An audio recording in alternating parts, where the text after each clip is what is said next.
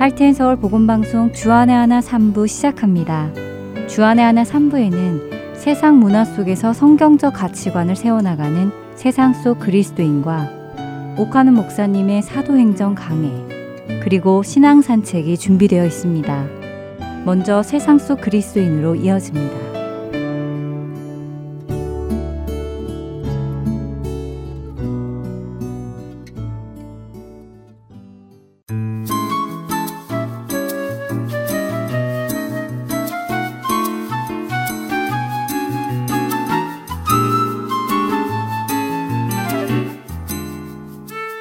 서울 복음방송 애청자 여러분 안녕하세요. 세상 속 그리스도인 진행의 민경은입니다. 미국에 사는 우리는 종종 한국을 가보게 되는데요. 한동안 가지 않던 한국을 몇 년 만에 가게 되었을 때 공통적으로 하시는 말씀이 와, 한국 많이 변했네 하는 말씀이죠. 저도 불과 몇 년 만에 가보았는데도 있던 건물도 없어지고 없던 건물도 생기고 정말 많이 변한 것을 경험하고는 했습니다. 그런데 한국을 방문해 보면 꼭 그렇게 겉모습만의 변화를 느끼는 것은 아닙니다. 사람들의 생각과 가치관, 심지어 언어 습관까지도 바뀐 것을 경험하는데요. 요즘 젊은 사람들은 정말 알아듣기 어려운 말들을 하기도 합니다. 저는 30대 중반이어서 스스로 젊다고 생각하기는 하는데요. 그런데도 20대 초반의 청년들과 이야기를 나누다 보면 알아듣지 못하는 말들을 많이 하더라고요. 혹시 이런 단어 들어보셨나요? 갑분싸, 엄근진, 세젤예와 같은 단어들이요. 이런 이야기를 어린 친구들에게서 들었을 때 저 역시 이 단어를 듣고 무슨 말이야? 라고 되묻곤 했습니다. 갑분싸라는 말은 갑자기 분위기 싸해짐의 줄임말이라고 합니다. 함께 이야기를 나누다가 혼자 찬물을 끼얹는 이야기를 할 때 표현한다고 하네요. 또 엄근진은 엄격 근엄 진지의 줄임말로 나 지금 굉장히 진지해 하는 의미로 사용한다고 합니다. 세젤예는 세상에서 제일 예쁜 사람을 뜻한다고 하네요. 이처럼 요즘 젊은 세대들은 말을 이렇게 줄여서 사용하는 것을 즐겨하며 유행으로 만들어가고 있습니다. 그런 그들과 대화를 나누다 보면 불과 3, 4년 나이 차에도 세대 차이를 느낄 정도인데요. 요즘 우스갯소리로 쌍둥이도 세대 차이가 있다고 하니까요. 다양한 세상 풍조는 이처럼 계속해서 생겨나고 변화는 끊임없이 일어나고 있는 것이 우리의 세상입니다. 그런데 이러한 세상의 문화와 풍조 속에서 우리 자녀들과 청년들은 물론 교회의 가치관까지도 많이 흔들리고 있습니다. 특별히 저는 교회 청년부에서 예배를 드리고 있는데요. 그러다 보니 청년들과 대화를 할 기회가 많이 있습니다. 그리고 그들과 대화를 나누다 보니 우리 시대의 교회 안에, 특별히 청년들 안에 비성경적인 가치관들이 많이 들어와 있고 또 그 비성경적인 가치관을 쫓으며 살아가는 청년들이 많이 있음을 알게 되었지요. 그래서 세상 속 그리스도인이라는 이 프로그램을 구상해 보게 되었습니다. 사실 이 프로그램의 동기와 목적은 청년들을 위함이었습니다. 하지만 프로그램을 구상해 나가다 보니 이 시대의 성경적 가치관이 무너진 것은 청년뿐이 아니라 어쩌면 저도 그리고 우리 모두 다 포함되겠다라는 생각이 들더라고요. 왜냐하면 변해가는 세상 속에서 우리도 그 문화를 자연스레 받아들이며 살아가기 때문이지요. 문제는 그러한 세상의 풍조가 우리 안에 들어올 때 우리는 그것을 성경적인 가치관으로 살펴보고 이것이 과연 유익한가 아니면 해가 될까 따져보고 수용해야 할 텐데 그런 분별 없이 요즘 유행한다니까 누구나 하는 것이니까 하며 생각 없이 받아들이는 것입니다. 우리가 살아가는 이 시대는 사람과 사람, 친구와 친구가 소통하는 방식에서부터 차이가 납니다. 예전에는 직접 만나 서로 대화를 나누고 특정한 일을 하며 우정을 쌓아갔다면 요즘 사람들은 직접 만나는 것이 아니라 가상의 공간인 인터넷 소셜 네트워크를 통해 대화하고 우정을 쌓아나갑니다. 또 예로부터 사람이 살아가면서 하는 일 중에 큰 일이라는 의미의 일륜지 대사로 불리던 결혼이 이 시대에는 꼭 해야 하지 않아도 되는 일로 변해가고 있습니다. 그 외에도 남편과 아내의 역할, 가정의 모습도 변해가고 있지요. 또 예전에는 폭력배들의 상징이었던 문신이 이 시대의 젊은이들에게는 하나의 멋으로 받아들여지고 있고 유행하고 있습니다. 이러한 변화가 과연 성경적으로도 받아들일 수 있는 것인지, 안 된다면 왜 안 되는 것인지 말씀을 통해 살펴보려 합니다. 그래야 이 시대의 청년들에게도 그것이 왜 안 되고 되는지를 성경적으로 설명해 줄 수 있지 않을까요? 무조건 안 된다고만 하는 것은 어쩌면 자신의 생각일 수도 있고 문화의 세대 차이에서 나오는 권위적인 모습일 수도 있습니다.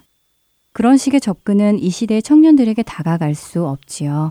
오직 말씀에 근거하여 우리는 옳고 그름을 분별해야 합니다. 성경은 분명히 우리에게 너희는 이 세대를 본받지 말고 오직 마음을 새롭게 함으로 변화를 받아 하나님의 선하시고 기뻐하시고 온전하신 뜻이 무엇인지 분별하도록 하라 라고 로마서 12장 2절에서 말씀하십니다. 그렇다면 우리는 어떻게 이 세대를 본받지 않고 마음을 새롭게 하여 변화를 받을 수 있을까요? 그런 우리에게 에베소서 4장 13절과 14절을 말씀하십니다. 우리가 다 하나님의 아들을 믿는 것과 아는 일에 하나가 되어 온전한 사람을 이루어 그리스도의 장성한 분량이 충만한 데까지 이르리니 이는 우리가 이제부터 어린아이가 되지 아니하여 사람의 속임수와 간산 유혹에 빠져 온갖 교훈의 풍조에 밀려 요동하지 않게 하려 함이라.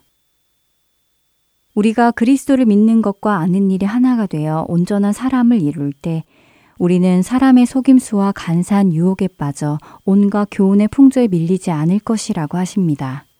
그렇게 우리는 하나님의 말씀을 가까이에 두고 그 말씀을 근거로 모든 것을 판단하고 분별하여 행동해야 합니다. 아무리 세상의 풍조가 괜찮아, 다 그렇게 해. 이건 그렇게 나쁜 것이 아니야. 라고 한다 해도 하나님의 성품에 맞지 않고 하나님께서 기뻐하시는 일이 아니라면 우리는 하나님의 그 말씀을 받아들이는 겸손함과 과감히 세상의 풍조를 벗어버리는 결단력과 세상의 손가락질을 받아도 말씀을 따라 사는 담대한 믿음이 있어야 할 것입니다. 세상 속 그리스도인. 다음 시간부터는 조금 더 구체적인 세상의 풍조를 예로 들어가며 성경적인 가치관을 세워나가 보겠습니다. 한 주간 혹시 내 삶의 세상의 풍조를 따르고 있는 것은 없는가 생각해 보신다면 좋겠습니다. 세상 속 그리스도인 마치겠습니다. 저는 다음 시간에 뵙겠습니다. 안녕히 계세요.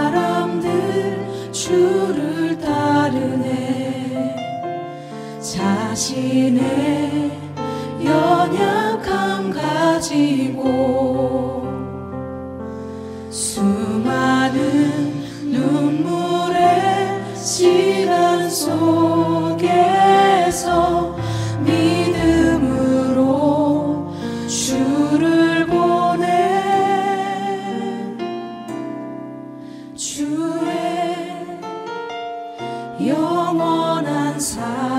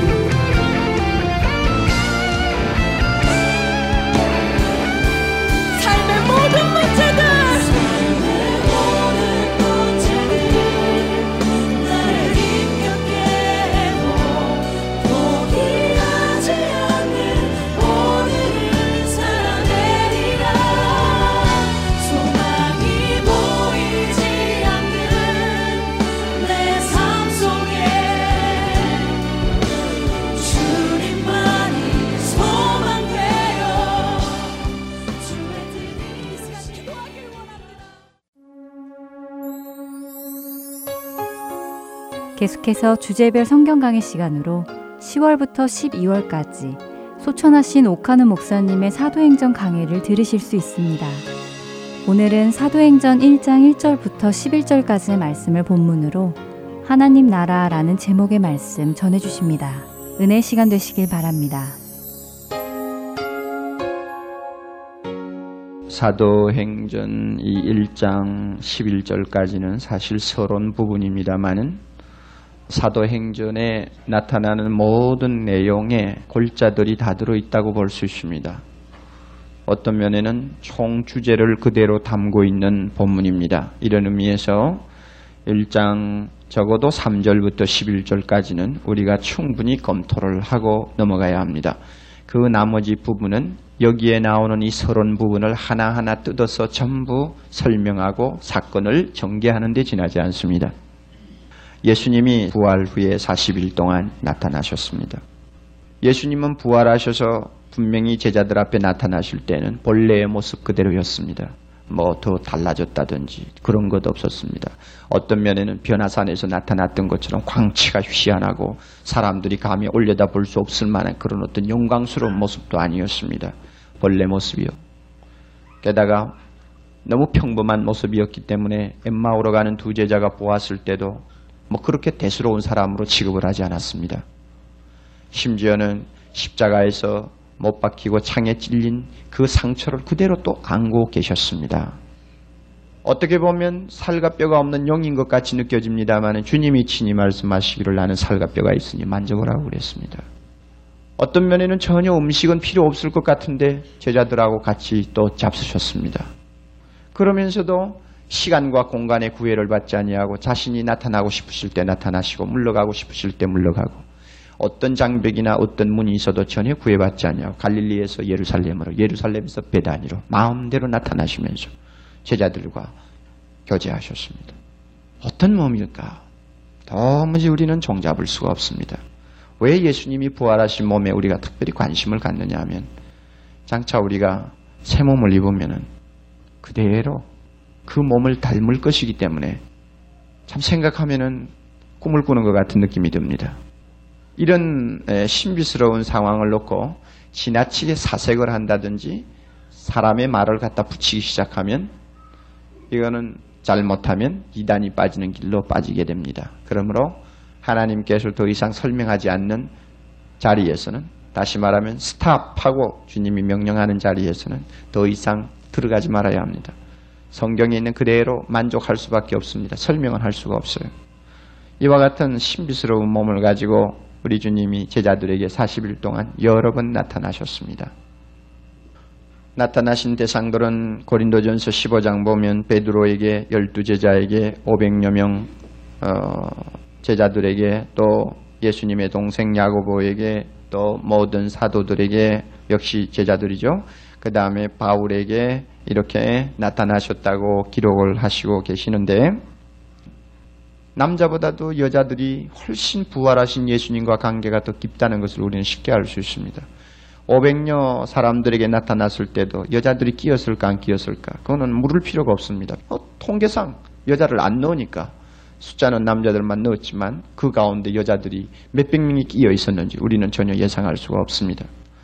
또 모든 사도들이 있을 때 나타나셨다고 할 때도 우리가 성경에 보면 꼭 12명만 있은 자리가 아닙니다. 자주자주 보면 대표로 12명이라고 말하지만 그 주변에 몇 명이 끼어 있었습니다. 좋은 예가 다음에 우리가 검토하게 될 마띠아라고 하는 사람입니다.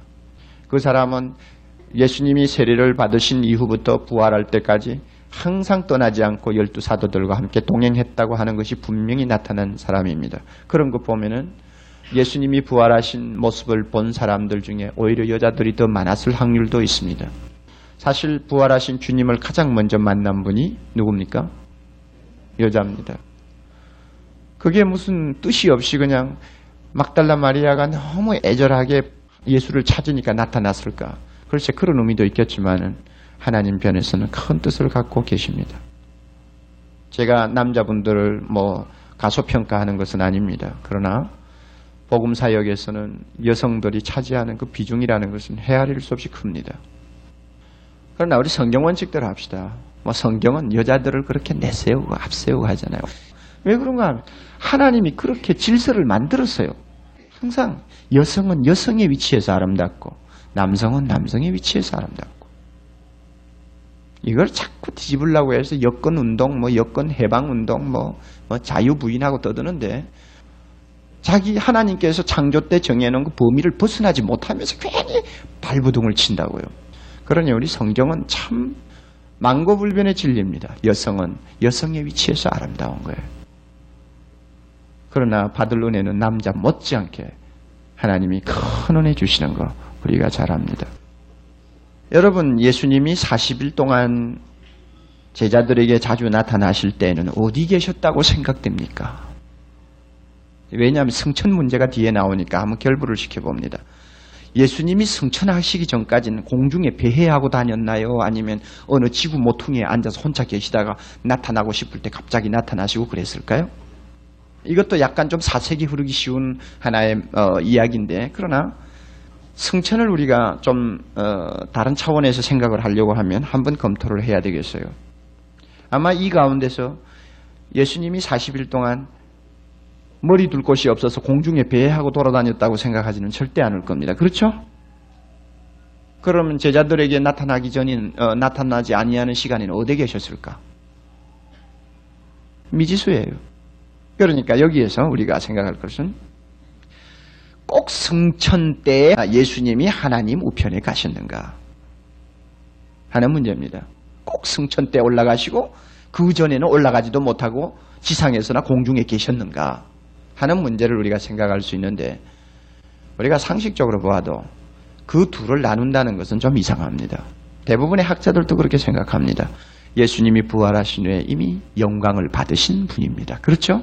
부활을 통해서 영광 받으셨다고 그랬지 승천을 통해서 영광 받으셨다고 하지 않습니다. 부활을 통해서 그는 하나님 우편에 앉으셨다.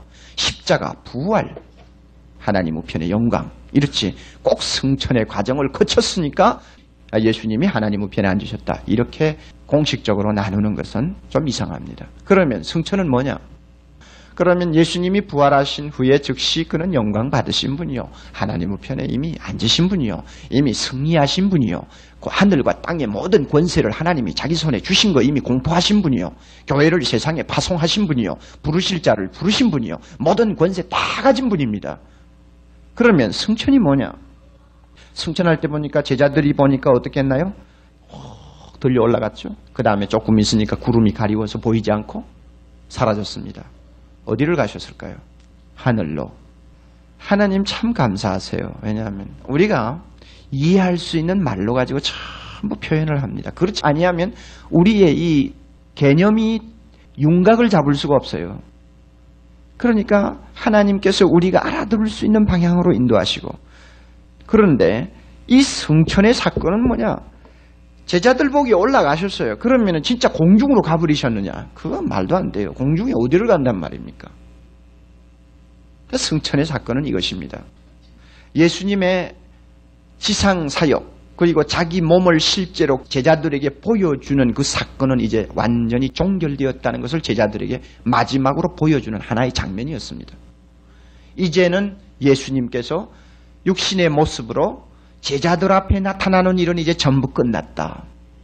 이제는 예수님께서는 완전히 자기 사역 끝내시고 하나님의 나라에 계신다 하는 것을 제자들에게 시각적으로 분명하게 보여주는 하나의 사건이 승천이었습니다.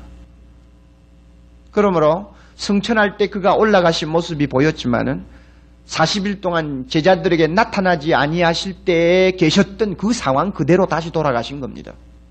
그렇게 우리는 보는 것이 좋은 것입니다. 40일 동안은 예수님께서 제자들을 특별 방문하신 것입니다. 하실 일이 있었어요. 그래서 특별 방문하셔서 제자들을 만나셨습니다. 그러면 40일 동안 나타나셔서 제자들에게 방문하시면서 하실 일이 무엇이었는가? 두 가지.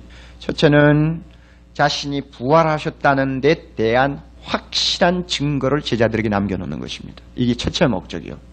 만약 이 목적이 없었다면 아예 40일이라는 기간을 주님께서 설정할 이유가 없습니다.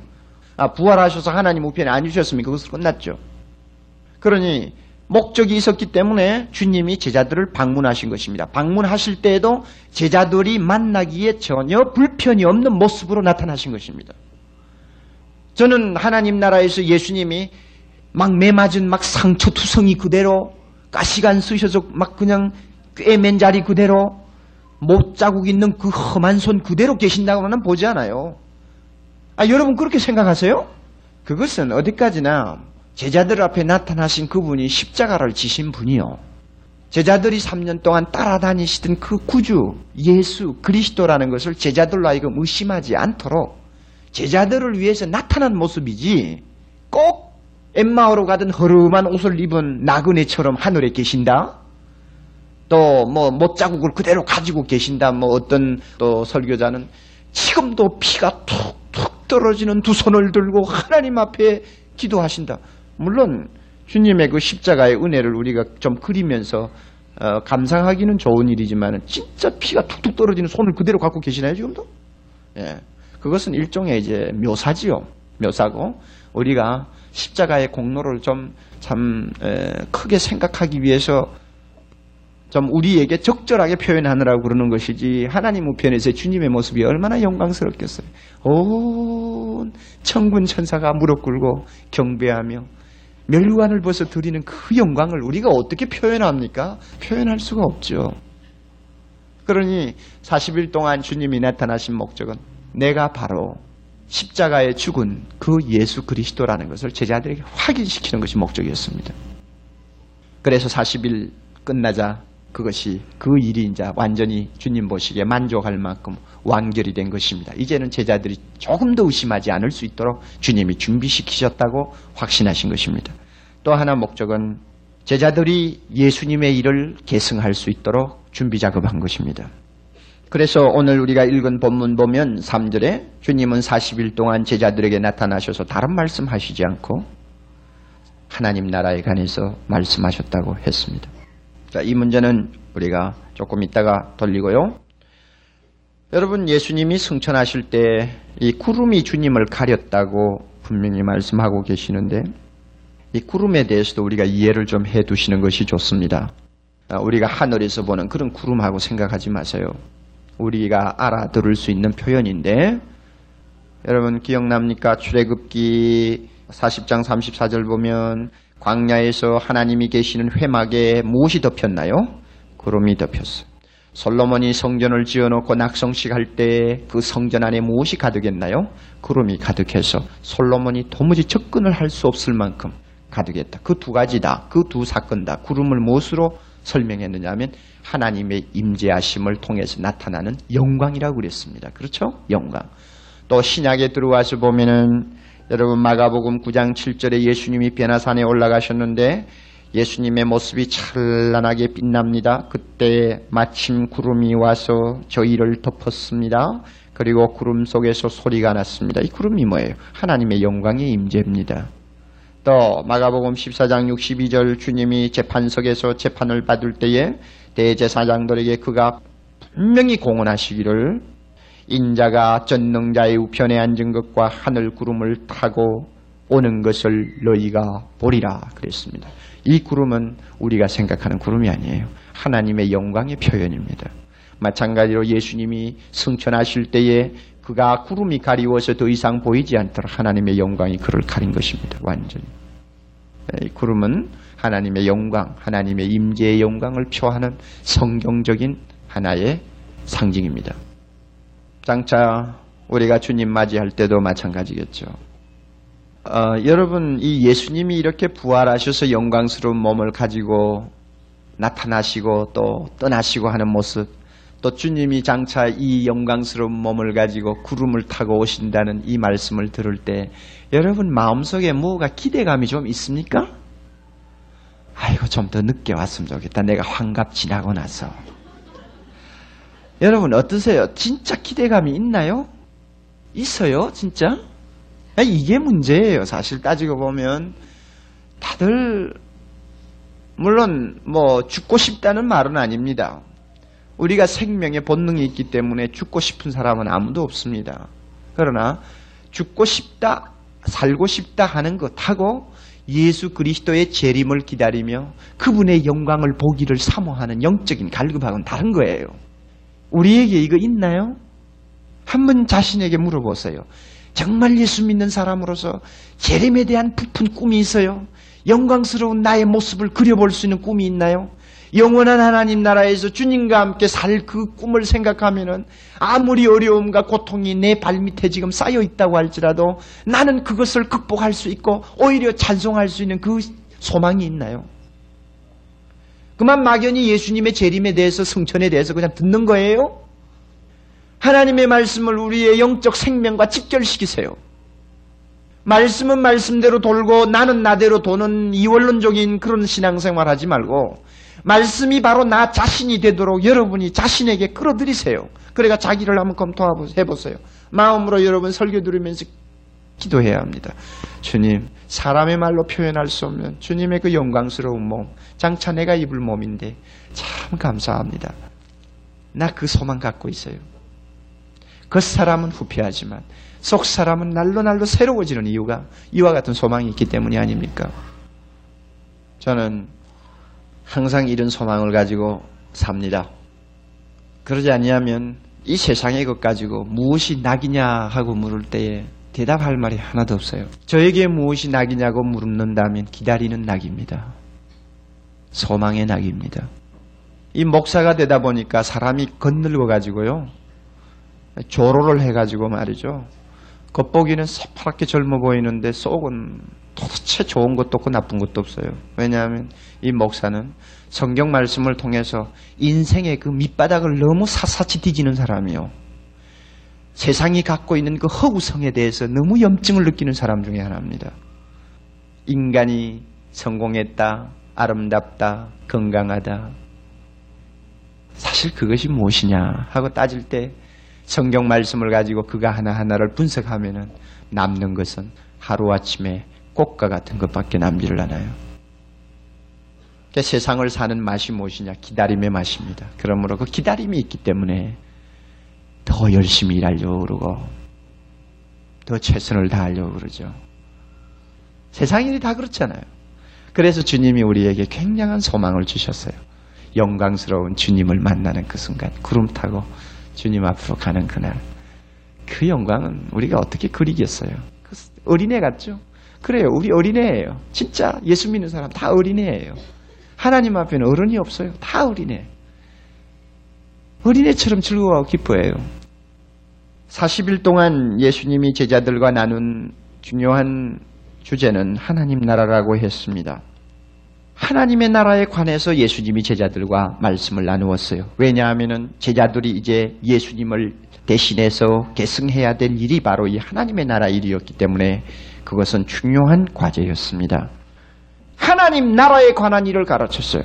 그러면 하나님 나라가 뭡니까? 예수님의 지상 사역은 처음부터 하나님의 나라에 관한 것입니다.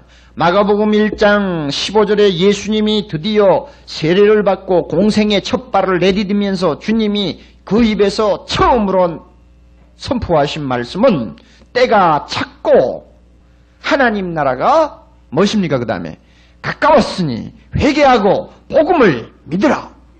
주님의 지상 사역은 하나님 나라 선포부터 시작했습니다.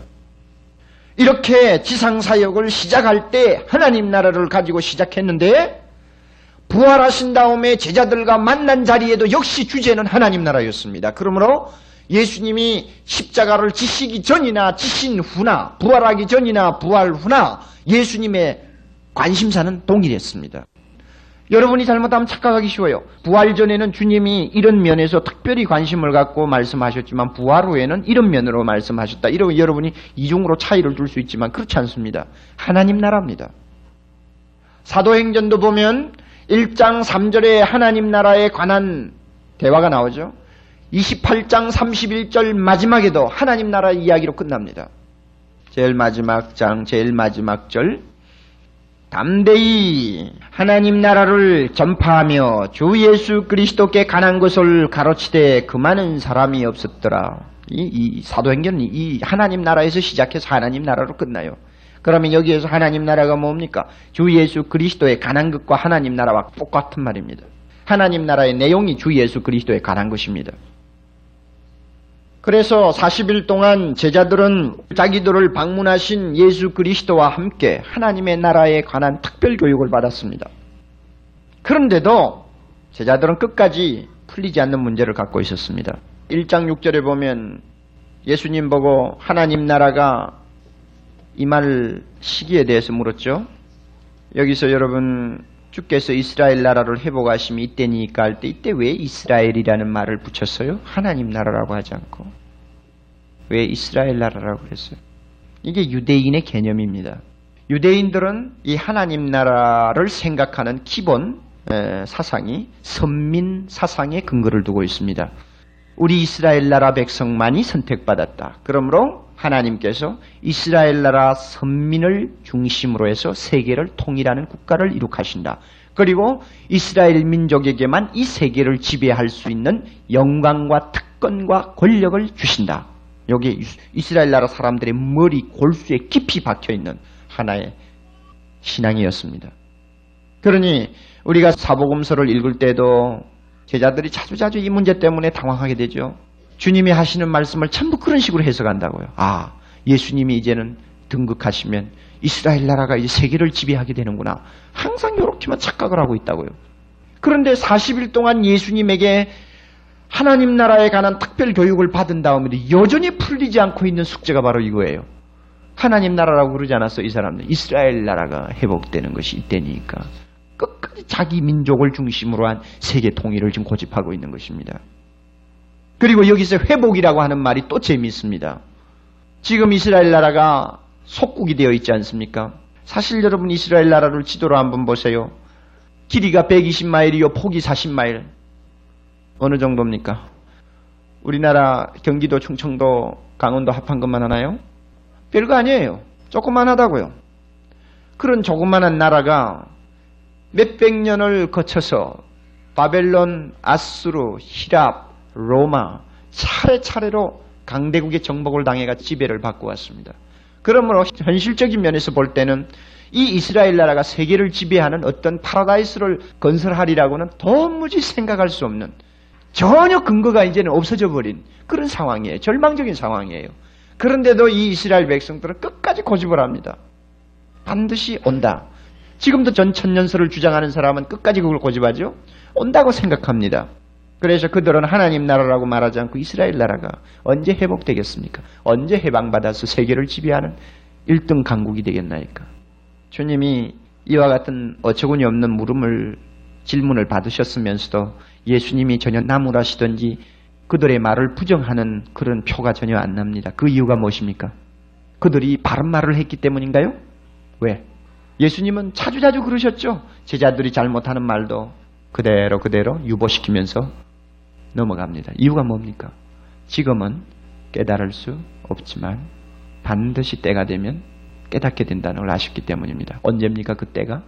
오순절 성령이 마셔서 그들이 진리의 영을 소유하게 되면 진리의 영으로 충만하게 되면 지금 깨닫지 못하는 것을 완전히 깨닫는 사람이 됩니다. 나중에 우리 사도행전 넘어가면 그거야 너무나 자명한 사실이 되어버리는데 그래서 예수님이 거기에 대해서 언급하지 않고 한 가지만 대답을 하셨습니다. 제자들이 묻고 싶은 것은 지금 당장 이스라엘 나라가 회복이 되고 하나님 나라가 건설되는 줄 알았습니다. 여기에 대해서 주님이 한 가지 단서를 정확하게 붙여서 다시는 이스라엘 국가가 세계를 지배한다고 하는 정치적인 망상은 절대 하지 못하도록 아예 마지막 촛불을 확 꺼버렸어요. 때와 기한은 아버지께서 자기의 권한에 두셨으니 너희가 알 바가 아니고 너희들이 앞으로 해야 할 일은 증인이 된다는 것이다. 그랬죠? 여러분 여기에서 때와 기한이라고 하는 말을 여러분이 이해를 하시겠나요? 크로노스라고 하는 이 때라는 말은 기간이라는 뜻입니다. 기간. 그러니까 현재에서 재림할 때까지의 기간. 이 기간이 한 달인지 두 달인지 1년인지 2천년인지 우리 전혀 모릅니다. 기간. 이 기간도 너희들이 알 바가 아니고 너희들의 권한에 속한 것이 아니고 그 다음에 시기라는 것은 소위 카이로스라고 하는 시기, 시기라는 것은 일시라는 말입니다. 일시, 결정적인 때. 예수님이 오시는 바로 일시 이것을 말합니다. 그러니 언제 주님이 오실지, 언제 하나님 나라가 완성될지, 얼마나 기간이 남았는지 하는 것은 사람들이 그렇게 관심을 가지고 말을 하지 않아도 된다 하는 이야기입니다. 오클라호마시의 어, 제1침례교의 강사로 초빙되었던 어떤 유명한 부흥사가 그 교회 와가지고 무슨 재림론을 강의를 했는지는 잘 모릅니다만 어떻게나 예수님의 재림에 대해서 임박했다고 하는 초조감을 가지고 강조를 많이 했는지 당장 임하신다고 준비해야 된다고 막 역설을 했습니다. 여러분 이건 나쁜가요? 나쁩니까?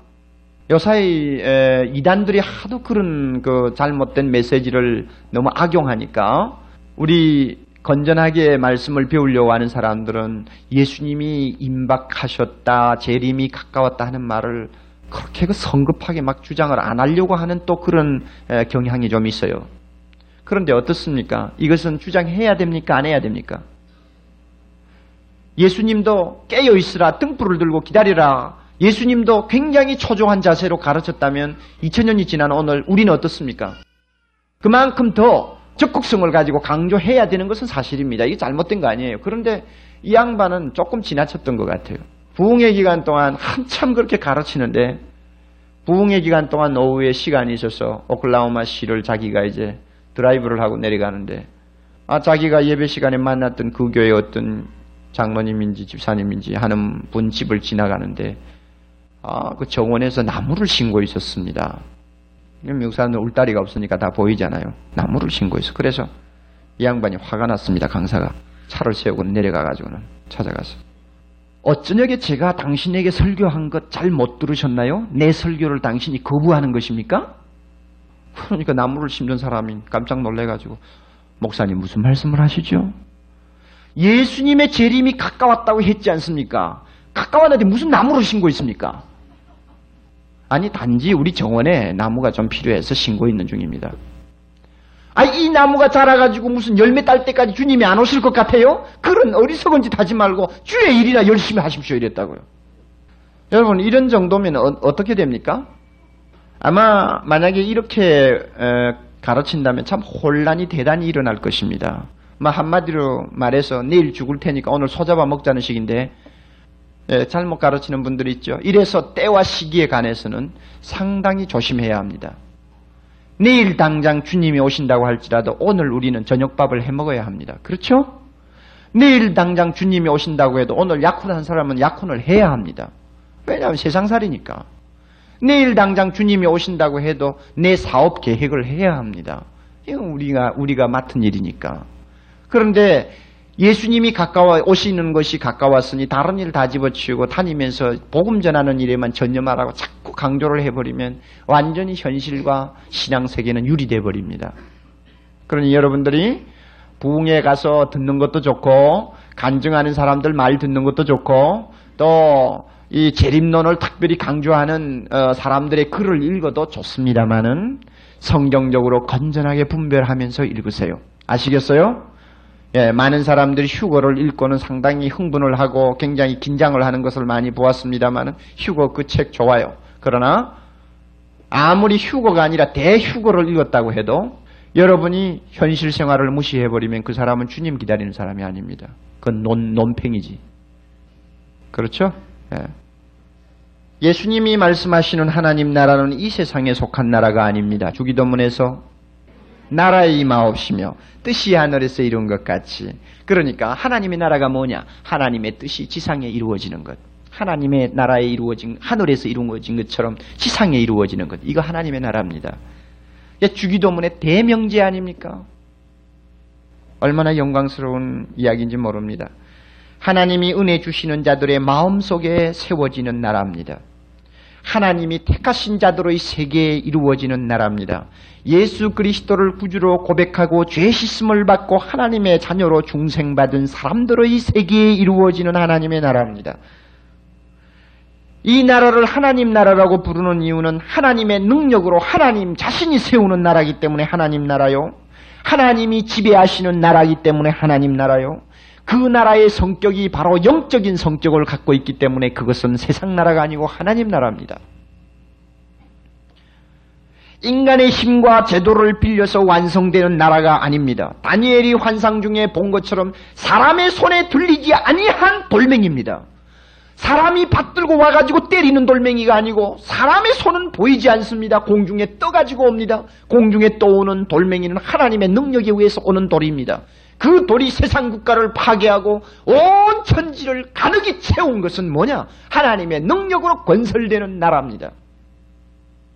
그러므로 하나님은 이 나라 건설에 절대로 실패하지 않습니다. 실패하지 않기 위해서 이 나라 건설에 동참하는 교회를 성령의 능력으로 무장시켰습니다. 1장 8절에 오직 성령이 너희에게 임하시면 너희가 다이나마이트로 무장하고 하는 말입니다. 권능을 받고 이건 감당할 수 없는 굉장한 폭발력을 지닌 오메가 다이나마이트 다 이런 의미가 권세라는 말이 들어가는데 이 놀라운 능력을 교회가 부여받게 되며 신자가 충만함을 받게 됩니다. 왜? 하나님의 나라는 하나님의 능력으로 이루어지는 나라이기 때문입니다. 그래서 사도행전 1장 1절부터 11절까지 볼 때, 자, 하나님의 나라라는 말이 나오고, 그 다음에 성령에 관해서 나오고, 그 다음에 증인에 대해서 나오고, 마지막 재림에 대한 이야기가 나옵니다. 네 가지 에, 그 개념을 잘 연결을 시키세요. 보세요. 하나님 나라가 있습니다. 이 나라는 어떻게 완성되는 것입니까? 성령의 능력으로 누구를 통해서 증인들을 통해서 완성됩니다. 어느 완성되는 때가 언제입니까? 예수님의 재림 때입니다. 그래서 그 개념이 전부 이 좁은 성경 속에 다 들어 있습니다. 여러분이 그래서 1절부터 11절까지 놓고 하나님 나라 표하고 성령 표하고 그 다음에 증인 표하고 그 다음에 가심을 본 그대로 오시리라고 네 군데만 빨갛게 표해 놓으면 전체가 하나로 묶어져 버립니다. 성령은 교회에 오셔서 교회를 하나님의 나라가 되게 하는 것보다도 하나님 나라의 증인이 되게 하는데 더 목적이 있습니다. 그러므로 증인이 누굽니까? 하나님의 나라의 역군들입니다. 누가 증인입니까? 제자들입니다. 그러면 증인이라는 뜻이 뭔가요? 보고 들은 것을 말하는 사람입니다. 우리 누가복음 24장 넘어갑시다. 24장 45절부터 제가 읽으면서 몇 가지 지적해 드립니다. 부활하신 예수님이 이제 찾아오셔서 제자들에게 하시는 일입니다. 이에 저희 마음을 열어 성경을 깨닫게 하시고 46절 또 이르시되 이같이 그리스도가 고난을 받고 제3일에 죽은 자 가운데서 살아날 것과 또 그의 이름으로 제4함을 얻게 하는 회개가 예루살렘으로부터 시작하여 모든 족속에게 전파될 것이 기록되었으니 너희는 이 모든 일의 증인이로다. 자, 여기에서 중요한 포인트가 있습니다. 우리는 흔히 증인하면은 내 눈으로 똑똑히 보아야만이 증인 노릇할 수 있고 내 귀로 들어야만이 증인 노릇한다고 생각합니다. 체험을 좋아하고 환상을 좋아하는 사람은 환상 체험을 통해서 예수를 보아야만이 신이 나가지고 증거합니다. 그러나 예수님은 여기에서 분명히 이야기합니다. 성경에 기록된 것을 증거하라고 그랬습니다. 성경에 기록된 것을 가지고 증인 노릇하라고 그랬습니다. 성경 안에 주님의 십자가와 부활과 성경 안에 하나님의 회개의 복음이 전 세계로 미칠 것이 다 기록되어 있는데 이것을 보고 이것 가지고 그대로 가지고 나가서 십자가 전하라고 했습니다. 그럴 때 그 사람이 보고 들은 것을 전하는 증인이요. 이 성경에 기록된 부활의 사건 그대로 가지고 가서 전하라고 합니다. 그 자가 비록 육신의 눈 가지고 목격하지 못했다는 사람이지만은 실제로 주님이 볼 때는 증인입니다. 보고 들은 것을 말하는 사람입니다. 하나님의 말씀을 통해서 우리는 증거합니다. 이 증거를 통해서 드디어 하나님 나라가 완성됩니다. 그 나라는 반드시 완성됩니다. 세계가 그 나라의 완성을 막지 못합니다. 성령의 능력으로 역사하는 그 나라를 마귀의 역사가 방해하지 못할 것이며 파괴하지 못할 것입니다. 예수님은 승리자입니다. 승리자가 다시 패배자가 되는 법은 없습니다. 증인이라는 말은 순교자라는 말입니다. 말투스 꽃 같은 말이에요. 증인, 순교자 꽃 같은 말입니다. 교회는 강합니다. 왜 강합니까? 교회의 모든 신자가 다 증인입니다. 목사만 증인 아니요. 모든 성도가 다 증인입니다. 그 증인들이 온 사방에 흩어져서 세상에 보냄을 받은 사람으로서 하나님의 나라를 건설합니다. 저 어두운 심령 심령 마음 속에 복음으로 그 마음에 그리스도가 지배하는 하나님 나라를 건설합니다. 그러나 이 증인들은 자기를 보호하는 나약하고 비급한 사람들이 아닙니다. 증인은 바로 순교자입니다. 생명을 내어놓고 증거하기를 조금도 두려워하지 아니하는 자가 바로 교회요 증인입니다. 그래서 이 세계는 반드시 단계적으로 정복될 것입니다. 오직 성령이 너희에게 임했으면 너희가 권능을 받고 예루살렘 그렇습니다. 예루살렘부터 복음화됩니다. 사도행전 1장부터 7장까지입니다. 반드시 그 다음에 온 유다와 사마리아 그렇습니다. 2단계로 사마리아와 유대나라가 복음화됩니다. 8장 1절부터 11장 18절까지입니다. 그 다음에는 딱 끝까지 복음이 증거되어 복음화된다고 했습니다. 8장 19절부터 딱 끝까지 주님이 오시는 그날까지 사도행전은 계속 계속 기록됩니다. 왜냐하면 하나님의 나라 이야기는 끊어지지 않습니다. 중단되지 않습니다. 하나님의 나라 이야기는 장사 지내지 않습니다. 주님이 오시는 그날까지 계속 확장됩니다. 언제? 딱 끝까지. 딱 끝까지. 우리는 생명을 내어놓고 예수 그리스도를 증거하는 증인입니다. 그렇다고 말만 가지고 다니면서 전도하라는 말이 아닙니다. 내 인격과 내 삶 전체가 예수 그리스도와 하나님 나라를 증거하는 사람들입니다. 사람들이 나를 볼 때 예수를 알게 되고 나를 볼 때 하나님 나라가 있다는 걸 알게 되고 우리 삶을 볼 때 우리가 세상에 속한 자가 아니고 하나님 나라 속한 자라는 것을 알게 됩니다. 우리의 모든 존재가 증인으로서의 삶입니다. 우리는 성령의 능력을 입었습니다. 아멘입니까? 오늘도 성령은 우리를 무장시키고 있습니다. 나가라고 합니다. 전하라고 합니다. 말씀대로 살라고 합니다. 그래서 하나님 나라를 더욱더욱 확장시키라고 명령합니다. 주님은 순종하는 자에게 조금도 아끼지 않고 오직 성령이 너에게 임하시면 권능을 받는다는 그 말씀을 그대로 우리에게 다시 재현시켜 주시고 실천시켜 주십니다. 하나님 나라 패배하지 않습니다. 아무리 공산주의가 잔악하다고 할지라도 하나님 나라 꺾지 못합니다. 반드시 승리합니다. 주님이 오시는 그날, 영광스러운 모습으로 우리가 그분을 만나는 그날, 우리는 승리의 개가를 부를 것입니다. 그 기다림이 있기 때문에, 그 비전이 있기 때문에, 오늘 우리는 오늘의 삶 자체가 가치를 갖는 것이요. 의미를 갖는 것이요. 목적을 갖는 것입니다. 사도행전의 이 놀라운 축복이 우리 모두에게 충만하도록 날마다 기도하시고 능력으로 증인의 증인으로서의 삶을 순종하시기를 바랍니다.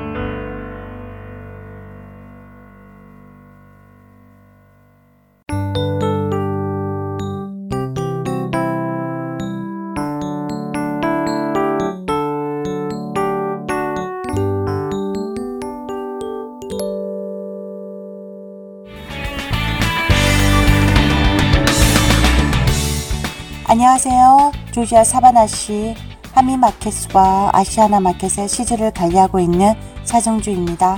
하나님의 인도 아래 이렇게 복음 방송 시즈를 들고 전하게 되어 너무 감사합니다. 안녕하세요. 뉴저지 에디슨 하나님 마트에 CD를 놓고 있는 정기철입니다. 하나님의 은혜를 전하게 되어서 너무 감사합니다. 안녕하세요. 저는 아리조나주 그랜델에 있는 아시아나 마켓에 CD를 비치하고 있는 봉사자 오미숙입니다. 이렇게 복음 CD를 듣고 전하게 되어 기쁩니다. 감사합니다. 안녕하세요. 저는 뉴욕주 플러싱에서 잔치잔치의 복음방송 CD를 비치하고 있는 봉사자 송대욱입니다. 예수 그리스도의 구원의 복음은 복음을 전달받은 사람들을 통해 끊임없이 전해져 갑니다. 여러분도 복음의 전달자가 되실 수 있습니다. 복음 전파 사역에 동참하실 분들은 전화번호 602-866-8999로 연락 주시기 바랍니다.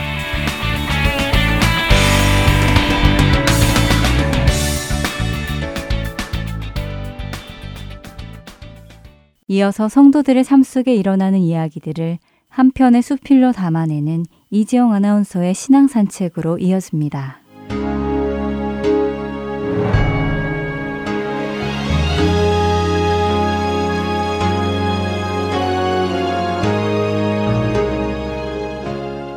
송이는 어디에서나 한눈에 띄는 예쁜 얼굴과 몸매를 지녔습니다. 어쩜 송이는 나이도 안 먹나 봐. 누가 송이를 중년의 나이로 보겠어.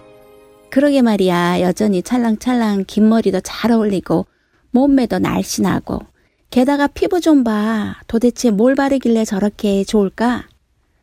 친구들과 티를 마시며 담소를 나누던 자리에서 송이를 바라보던 친구들이 이렇게 한마디씩 합니다. 이제 무르익은 인생의 고갯마루에 서 있는 여인들. 친구들은 중년의 나이에도 불구하고 여전히 젊음을 잘 유지하고 있는 송이에게 부러운 눈길을 보내고 있네요. 아, 이렇게 태어난 걸 어쩌? 장미로 태어난 걸 어쩌냐고. TV에 나오는 개그맨처럼 두 손으로 얼굴을 받치며 우스꽝스럽게 말하는 송이의 말에 우리 모두는 한바탕 웃음을 터뜨렸습니다. 맞아. 쟤는 장미로 태어난 거야. 그래서 장미처럼 우아하게 살아가는 걸 우리가 어떻게 따라가겠어. 그날 오후에 학교에서 돌아온 딸을 보자마자 오전에 친구들과의 대화가 생각이 나서 재미삼아 물어보았지요. 딸, 엄마 친구들 중에 누가 제일 예쁜 것 같아? 다 똑같아. 아니, 그렇게 영혼 없이 대답하지 말고 좀 생각해서 말해봐. 엄마, 엄마들은 다 아줌마들이야. 아줌마들 얼굴은 다 똑같아. 그래도 왜 송이 아줌마는 더 예쁘지 않니? 뭐 그렇게 생각하면 그렇게 말할 수 있지. 오케이, 송이 아줌마가 1번이야. 그렇지? 그럼 엄마는? 엄마는 아줌마들 중에서 네 번째. 뭐? 두 번째도 아니고 세 번째도 아니고 네 번째? 송이는 원래 객관적인 시선으로 봐도 예쁘니까 그렇다 치고 다른 친구들은 다들 비슷비슷해 보이건만 자신을 낳아주고 공들여 키워주는 엄마를 네 번째라고 하니 결국 꼴찌라는 소리 같아서 딸의 대답이 서운하게 들렸습니다.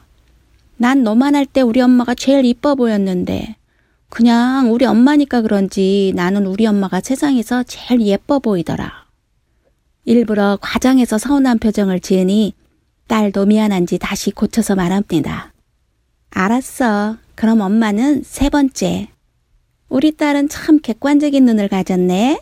그래도 난 우리 딸이 이 세상에서 제일 예뻐. 엄마들은 다 똑같이 생겼어. 그냥 아줌마야.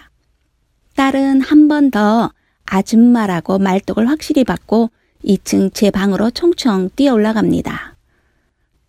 자기 생각을 확실히 표현하는 티네이저 딸아이의 뒷모습을 향해 살짝 눈을 흘기는 것으로 소심한 마음을 나타내 보았지요. 주일 예배를 마친 오후 그날은 그냥 집으로 귀가하기가 아까울 정도로 햇살이 얼마나 푸르고 청명하던지요. 이렇게 아름다운 날에는 예쁜 꽃을 사다 심는 것이 좋겠다고 생각해서 근처 화원을 들렸습니다.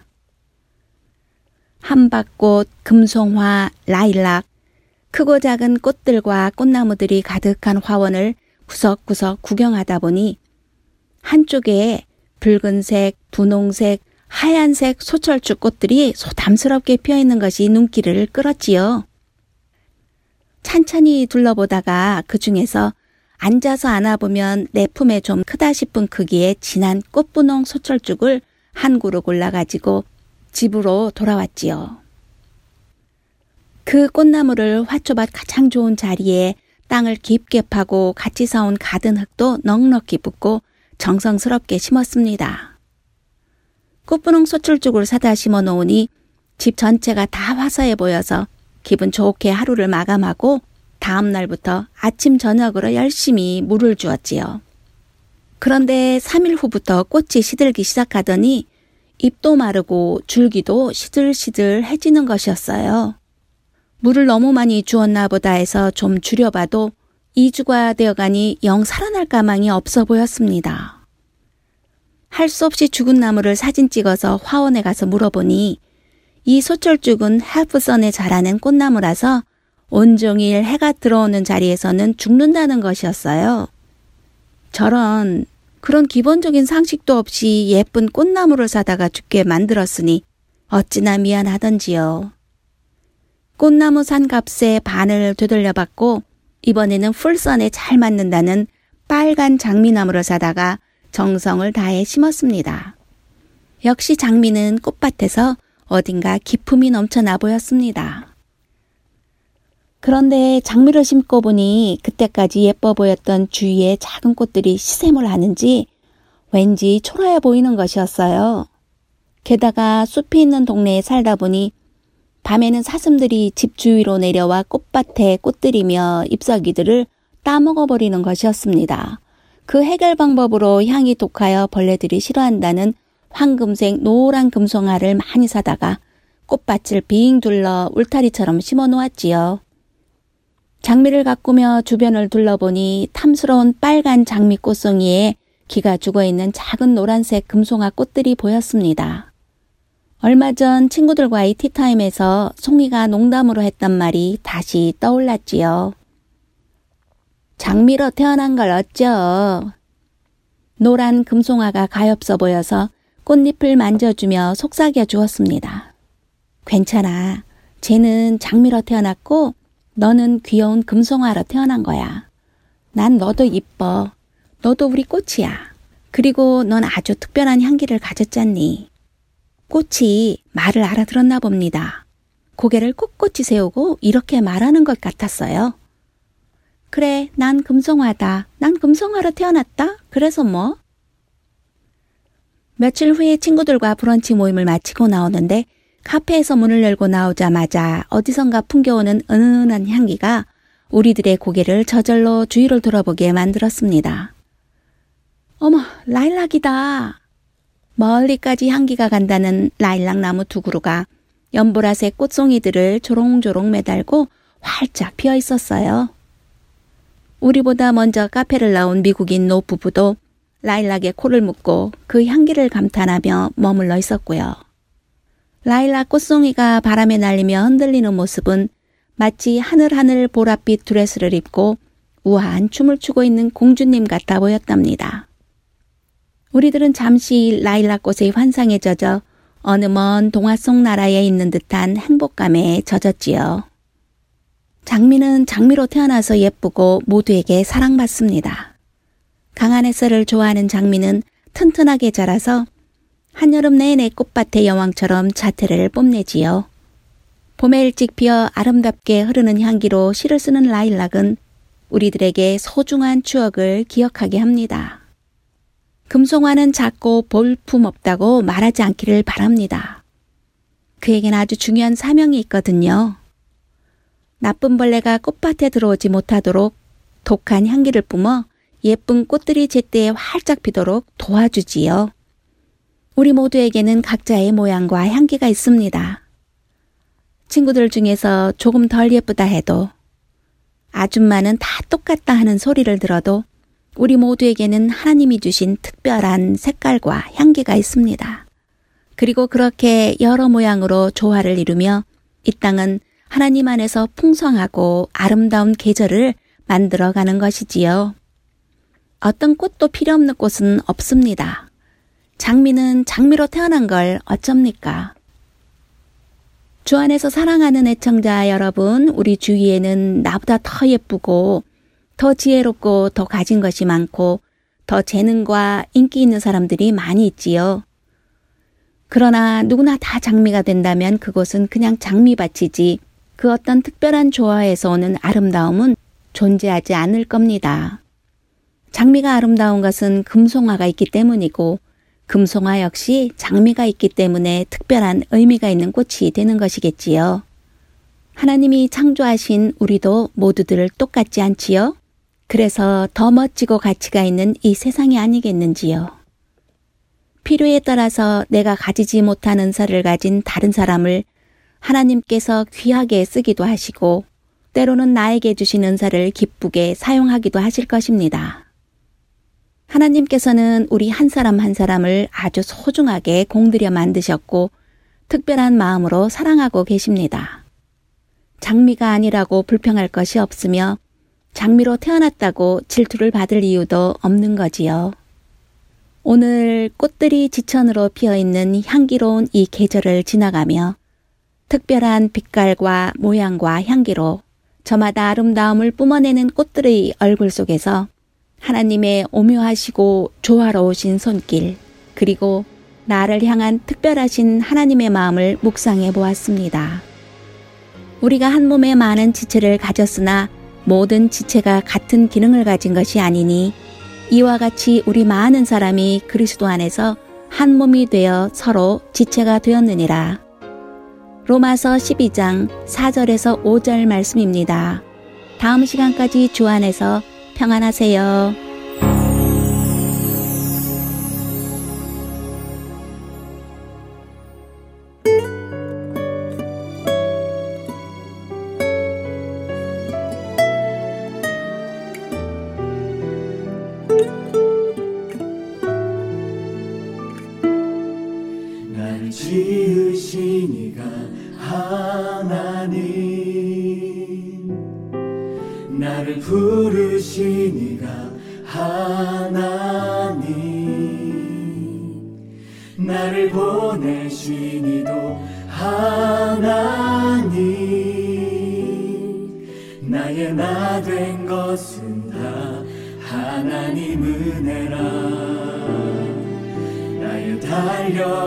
길 다가도록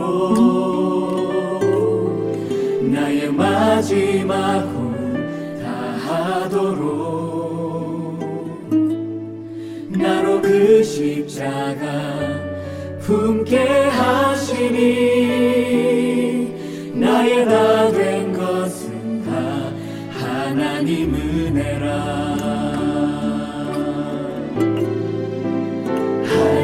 없는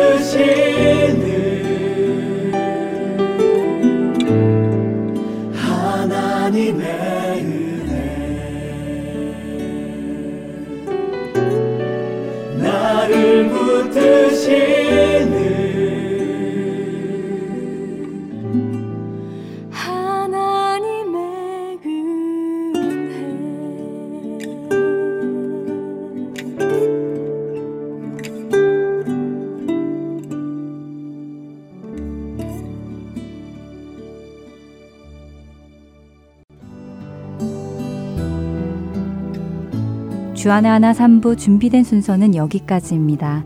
청취해주신 여러분들께 감사드립니다. 다음 주에 다시 찾아뵙겠습니다. 안녕히 계세요.